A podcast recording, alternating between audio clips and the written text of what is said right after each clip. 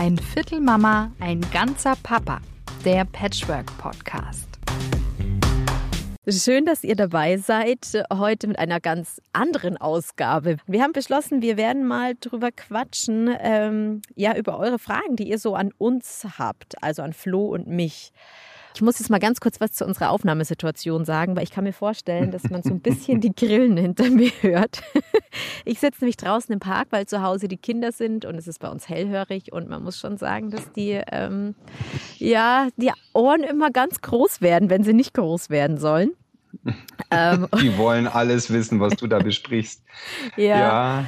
Genau, die wollen da alles. Und gut, da kann man halt auch nicht so frei reden, ne? Und hm, also du, du, musst dazu sagen, also unsere Kinder, also ich glaube, das ist bei dir auch nicht anders, Marion. Wir äh, spielen den äh, unseren Kindern die Podcasts nicht vor. nee, aber ich glaube, ja. sie werden sich die Podcasts irgendwann mal anhören. Ja, Glaubst stimmt. Doch, glaube ich schon. Und ich glaube, dass das auch total, ähm, eigentlich auch total schön und spannend wird, ähm, weil sie dann sehen können, was wir uns damals für Gedanken gemacht haben. Und vielleicht könnte das wenn die ein bisschen älter sind, auch eine super spannende Gesprächsgrundlage äh, einfach werden oder ein guter Ausgangspunkt werden, um mal drüber zu reden, ja, wie hast du das denn eigentlich damals empfunden oder wie hast du es in Erinnerung? Und da bin ich natürlich schon super gespannt. Ja, ja, ich hoffe, dass sie in dem Moment alt genug sind, weil alles beruht ja auf Erfahrungswerte, auf die man selbst auch gemacht hat mhm. im Leben. Und ich glaube, mit 13 versteht man es vielleicht noch nicht so gut wie mit ähm, 23 wahrscheinlich. Stimmt, gell, das ist dann alles online. Man kann die dann einfach, die können sich den ja einfach anhören, den Podcast. Aber, Darüber hast du dir noch keine Gedanken gemacht, merke ich gerade. Nee, du? Äh, ja, ich mir schon. Nee, ich meine, gut, es ist ja in Ordnung. Also es ist ja jetzt nichts dabei, was ich so mit meinen Kindern nicht besprechen würde. Ja. also, und wenn ich sage meine Kinder, dann meine ich alle fünf, also meine drei Bonuskinder. Genau, das, muss, das kann man ja mal immer, immer wieder auch mal dazu sagen. Ich habe drei Bonuskinder zwischen 17 und 10 und noch zwei sozusagen eigene Kinder, die sind 10 und 13. Genau, und Marion, du hast zwei Bonuskinder. Genau.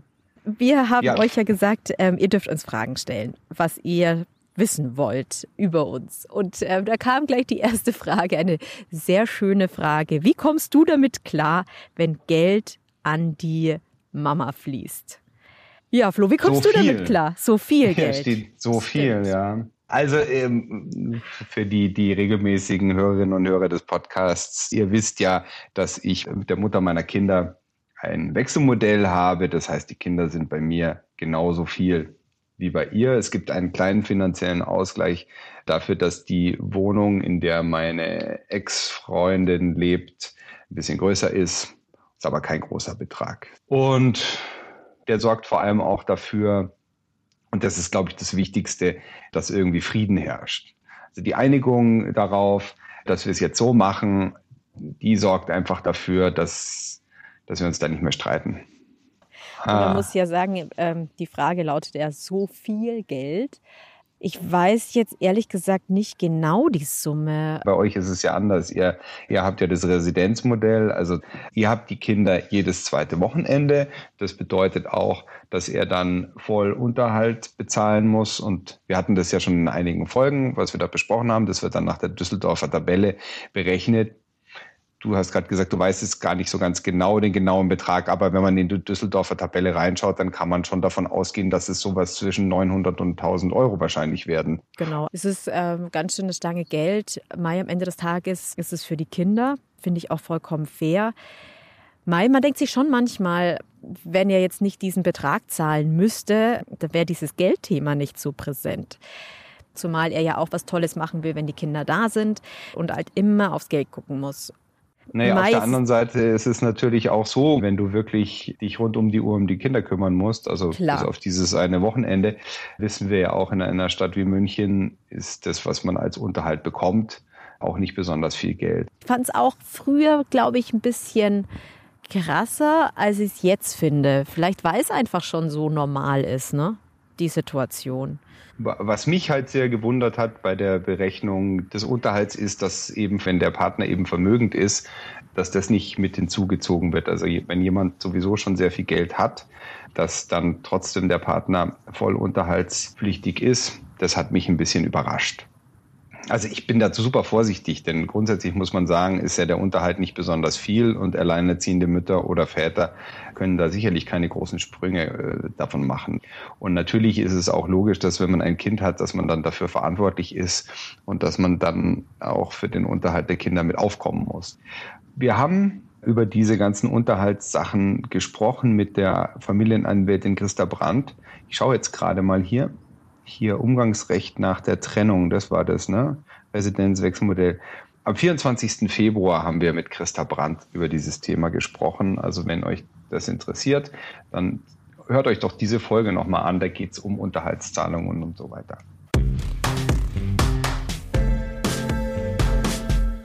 So, liebe Hörerinnen und Hörer, ihr hört es vielleicht am Klang. Äh, Mario und ich sind nochmal umgezogen.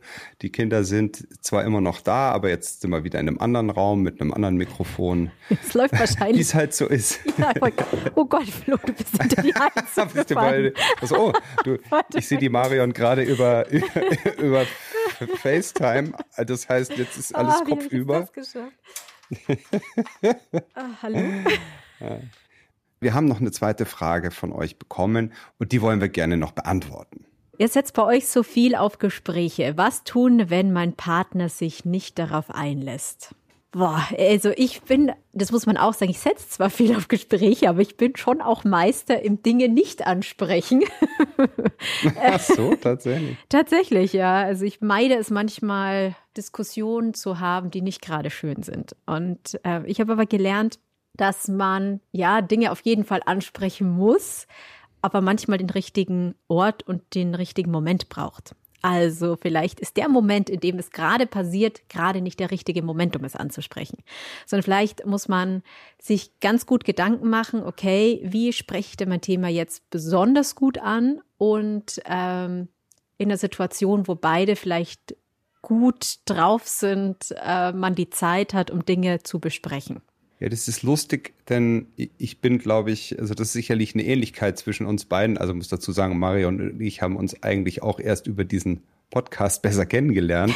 Also ich gehöre mit Sicherheit auch zu den Menschen, die eher versucht, so konfliktreiche Gespräche irgendwie aus dem Weg zu gehen, was natürlich immer nach hinten losgeht letztendlich. Also das wissen wir ja. Die Sachen müssen auf den Tisch, nur dann können sie besprochen werden. Aber manchmal ist es halt sehr schwierig, weil du gerade gesagt hast, du brauchst da den richtigen Moment. Tatsächlich ist ein bisschen so meine Strategie oft, also schlechte Strategie, dass ich sage, jetzt muss ich auf jeden Fall noch mit dir sprechen, aber da muss ich jetzt auf den richtigen Moment warten. Und der richtige Moment kommt dann irgendwie nie. Und am Ende spreche ich es dann nicht an. Und nur weil ich halt vielleicht in dem Moment ja eben keine Lust habe auf diesen, äh, auf diesen heißen Konflikt, der da vielleicht passieren könnte. Ja, ich denke mir manchmal auch, ich müsste viel mehr sagen, wie es mir dabei geht in der Situation und auch wenn die Kinder da sind, weil es dann doch auch manchmal für mich unfassbar anstrengend ist, aber meistens nicht anstrengend, weil die Kinder da sind, sondern weil irgendwie beim Partner und ich nicht so wirklich, äh, wie soll ich sagen, auf einer Linie sind und wir zwei da immer so ein bisschen, habe ich das Gefühl, ja, so ein bisschen unsere Probleme dann haben. Ja, also wir haben uns sehr über die Frage gefreut, weil wir uns auch ertappt gefühlt haben, glaube ich, beide, weil wir immer sagen, ja, ja, ihr müsst miteinander reden und reden und reden, aber dann festgestellt haben, hm, kriegen es gar nicht immer so, so hin, wie es vielleicht gut wäre.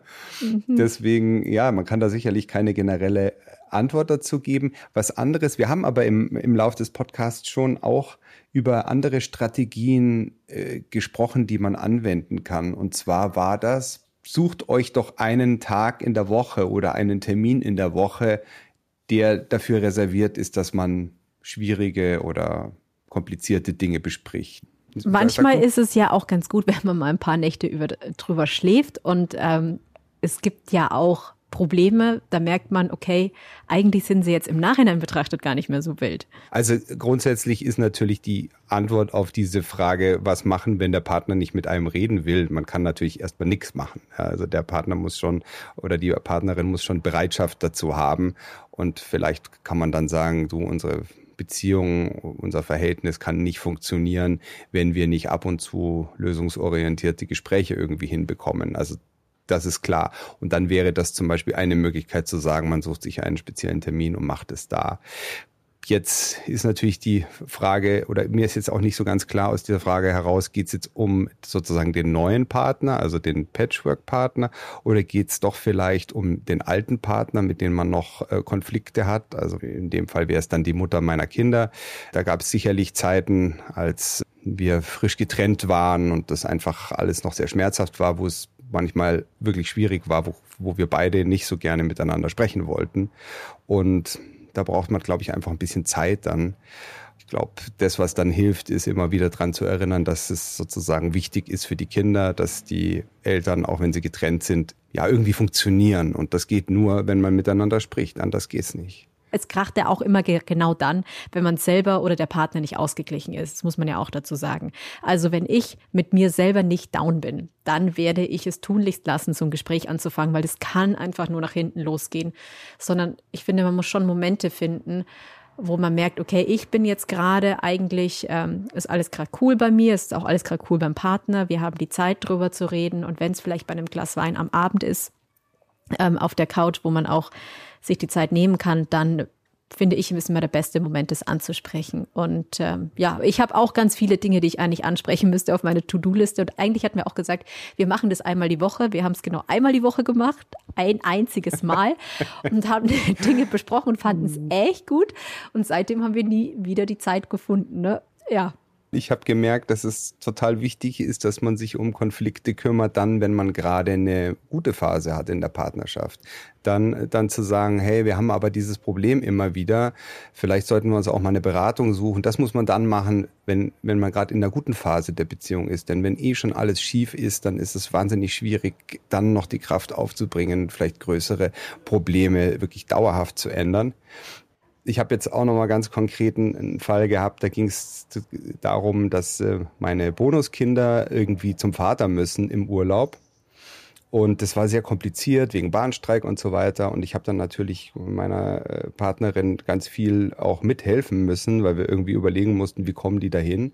Und als dann das Telefonat mit dem Vater kam, dann muss man schon sagen, ja, das ist eben auch meine Zeit und auch mein Geld und auch mein Urlaub, der davon betroffen ist ich finde schon, dass ich ein Recht da habe, da mitzusprechen. Und das ging dann auch gut. Aber solche Dinge müssen, glaube ich, dann schon auch erst mal etabliert werden, dass man schon auch mal klar machen muss, ich habe da eben schon ein Recht, ähm, auch eine Gesprächsbereitschaft einzufordern, sonst kann das alles nicht funktionieren. Finde ich total gut. Ich denke mir gerade so, Mai, das müsste ich vielleicht auch mal machen, weil ganz oft über Dinge entschieden werden, die über meinen Kopf hinweg entschieden werden. Ne? Und ich bin ja dann auch Teil dieser Patchwork-Familie. Und wenn entschieden wird, dass die Kinder an einem Sonntag kommen, statt am Montag in den Ferien, betrifft es mich natürlich auch. Ne?